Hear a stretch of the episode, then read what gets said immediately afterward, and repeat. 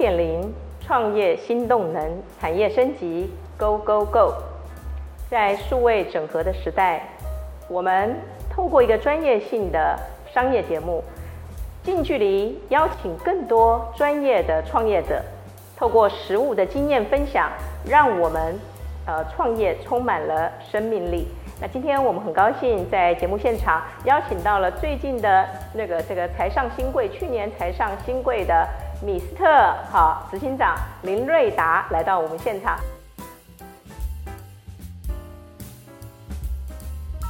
各位观众，大家好。好，Ivan 执行长现在。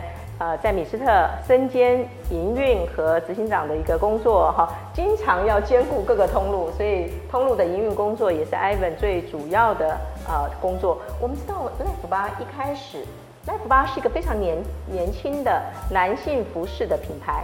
那 Life Bar 一开始是透过网络开始创业的，好，那一开始创业的心路历程，能够跟我们分享一下？哦，OK，好，的确，呃，我们是在二零一二时候成立了 Life8 这个品牌。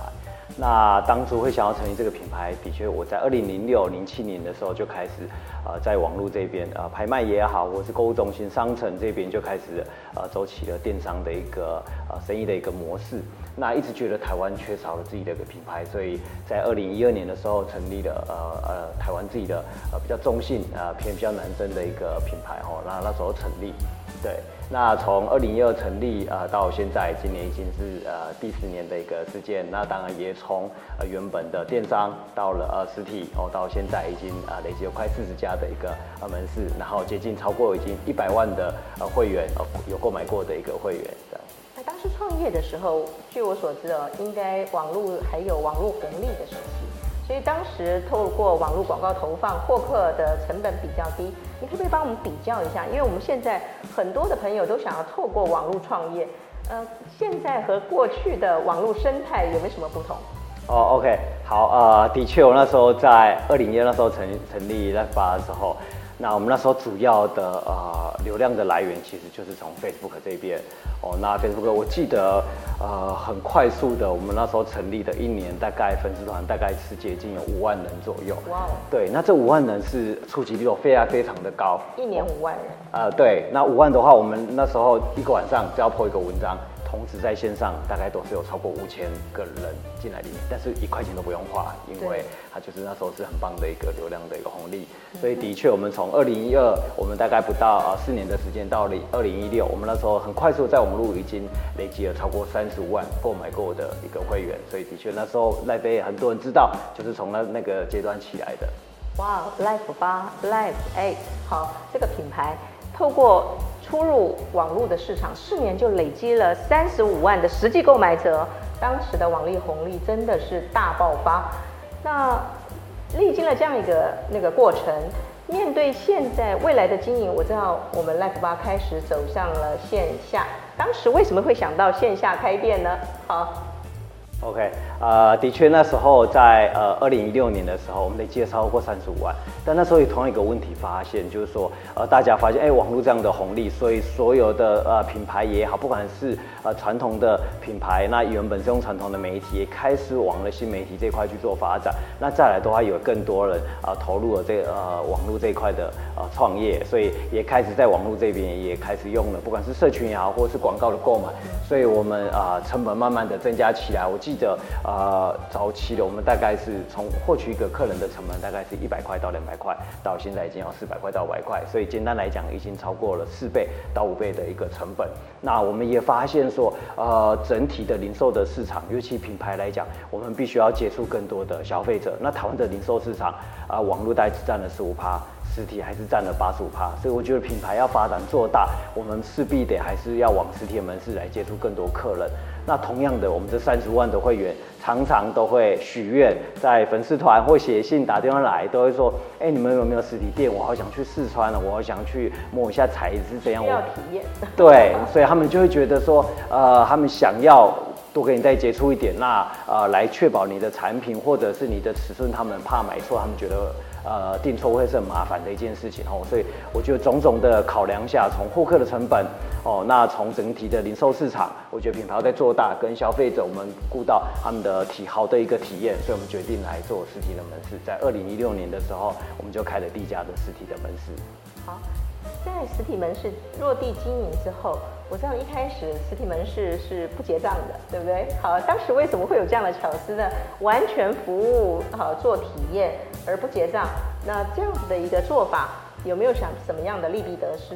嗯，OK，好。呃，的确，我们那时候会想要往啊实体做。那啊当下不结账，其实有几个原因，因为毕竟大家都知道我们是一个网络的一个品牌。嗯、那我觉得那时候亚马逊也是有同样的概念，他们开了一个呃书店的概念。书店。对，那全部要下单，全部还是透过亚马逊的网站里面去做购买。嗯、那同样的，就对我们来讲，我们所有的货都是放在我们总仓。当我们开了实体店的时候，其实对于我们的运营上来讲，对于实体店的营运，我们是比较弱的，所以我们也希望我们去淡化我们的弱点，那去强化我们这样的一个呃优势哦。所以当然的确呃这样的一个商业模式走在很前面，很新，也很多人觉得很特别，特别去体验或者一些相关媒体的一些的报道，那也减少了我们一些在管理上面的这一些我们我们的比较弱项哦，来强化我们的呃比较擅长在电子商务这块的一个发展。那啊的确，我们大概前半年的话。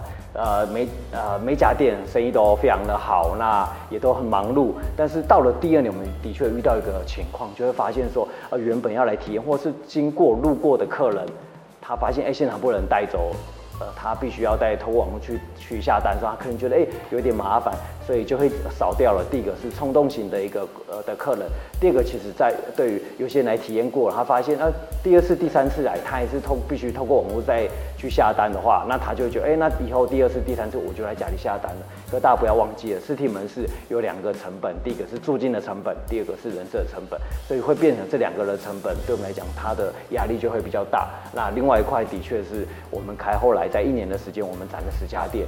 那啊、呃，跟呃电子商务不一样的是，我们可能一百个人，但是我们在同一个办公室。可是你现在十家店，一家店五个五位的同仁，所以我们总共五十位。可是他从北到南，在管理上，这个就又凸显了我们的弱势。所以在的确在管理上，那那时候的的时间对我们来讲，在管理上是非常的辛苦的。是。对，其实 Ivan 哈，今天主动。跟大家分享他的过去的一些从呃虚拟到实体的过程当中遇到的一些障碍，遇到的一些阻力。第一个大家要听到的其实就是成本的叠加。那第二个部分的话，我们会发现顾客在体验之后，我们在实体究竟要给顾客什么样的上门的理由呢？而且在实体的运营，我们过去总部是一个好那个这个呃大一统的概念，但是。当我们的分店遍布到各地的时候，我们的管理幅度拉大了，那这些都会造成我们经营的困难。那 Evan 我要那个这个那个更进一步的挖掘一下，当时怎么面对这些问题？那我也知道说你在呃那个这个进行实体通路，你有一个非要让它转正的决心。好，在当时遇到这样的一个逆风的那个过程，你是怎么样带领我们的店群，然后深入管理的？OK，呃，的确，我们那时候一年时间，我们展了十一家的门市。那啊，呃、落地第一年就展了十一家门市。对，哇，呃，那个这个好大的手笔。对，而且每一栋有，而且每一间它都是一整栋。对。哇，那租金都是非常高，都超过三十万以上，然后都成本叠加了。对，OK，那呃，的确，我们呃每一栋它的坪数加总也都。接近了百平哦，所以的确啊，时间前我们在管理上是会蛮辛苦的。那我们的确在那个那那个阶段，我们觉得从必须重新去开始。但是我们自己知道，我们接下来要做的是把虚实再更整合，而且要让两边的中销都能够发挥出来。所以你非得让你的实体获利不可，对不对？是，没错。所以啊，的确我们也很快速的、很有大的决心，在一年内把它收到只剩下一间。哇哦！对，大开十一家，又收到只剩一家。对，收到一间有获利的，的的一家的门市，门市对，那很快速的，我们开始重新把整个的管理的模式跟营运的模式，把它做一些调整。我们发现说，呃，台湾的商场哦，卖场里面，例如说购物中心。呃，Outlet 啊，百货基本上他们的行销跟人流都是非常的成熟，那也都也都有固定的一个客群哦，所以我们就在想，那如果实体的部分我们能够跟商场来去做一些结合的话，我觉得这刚好我们第一个运用我们网络上的优势去做宣传，让我们的会员也可以导到商场里一面，他们也很开心。再就是他们现有的会员也能够来认识，来把这个啊、呃、新的品牌在实体的部分哦，所以我们的确就是这样子来开始重新的整顿，然后我们重新的一家一家的再把它。开回来这样子，所以等于我们在布点的策略上面也做了一个转向，从一开始的街边店转向去跟百货商场做合作。街边店和百货商场的经营有没有什么差异？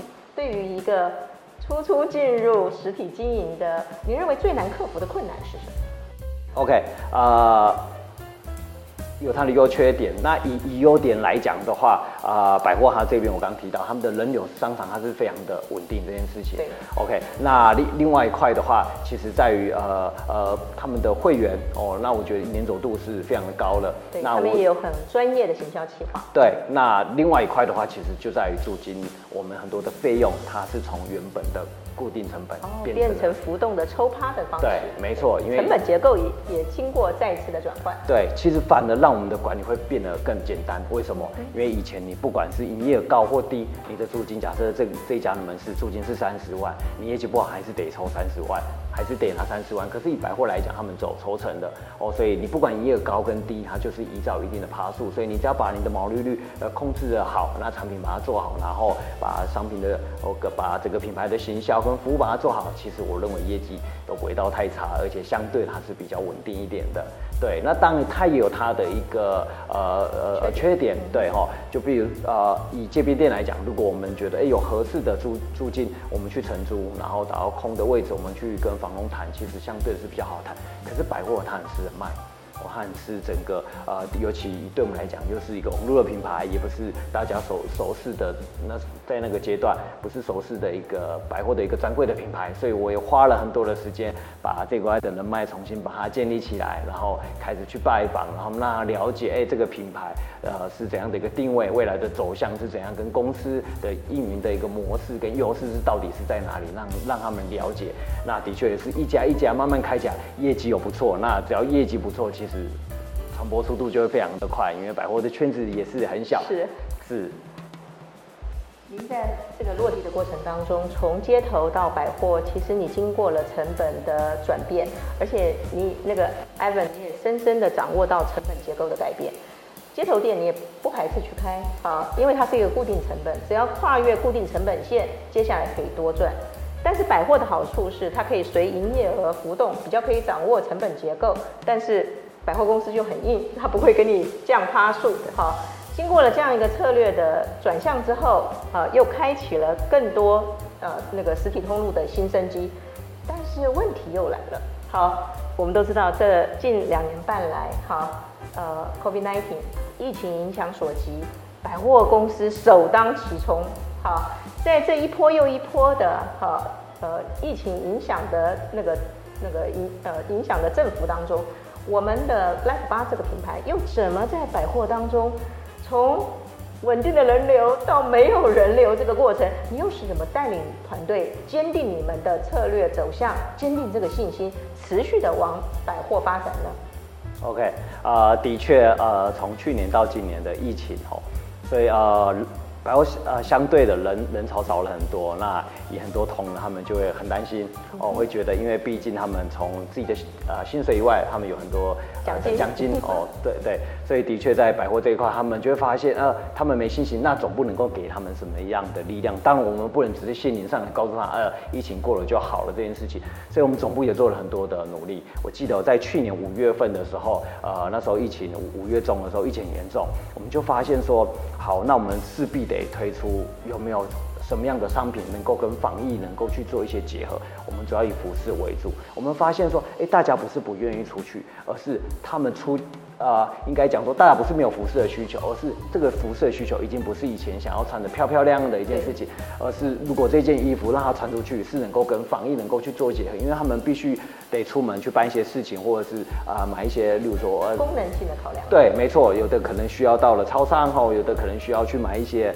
呃餐饮相关的的的的的，的食品类的东西的时候去采购的时候，所以我们那时候很快速的在六月初我们就推出了一款的防疫的外套，它是一件呃防风防水。然后也有点阻隔的，然后。那是一件帽子可以套起来，然后前面是一个透明的一个透啊，对，没错，他可以穿那一件。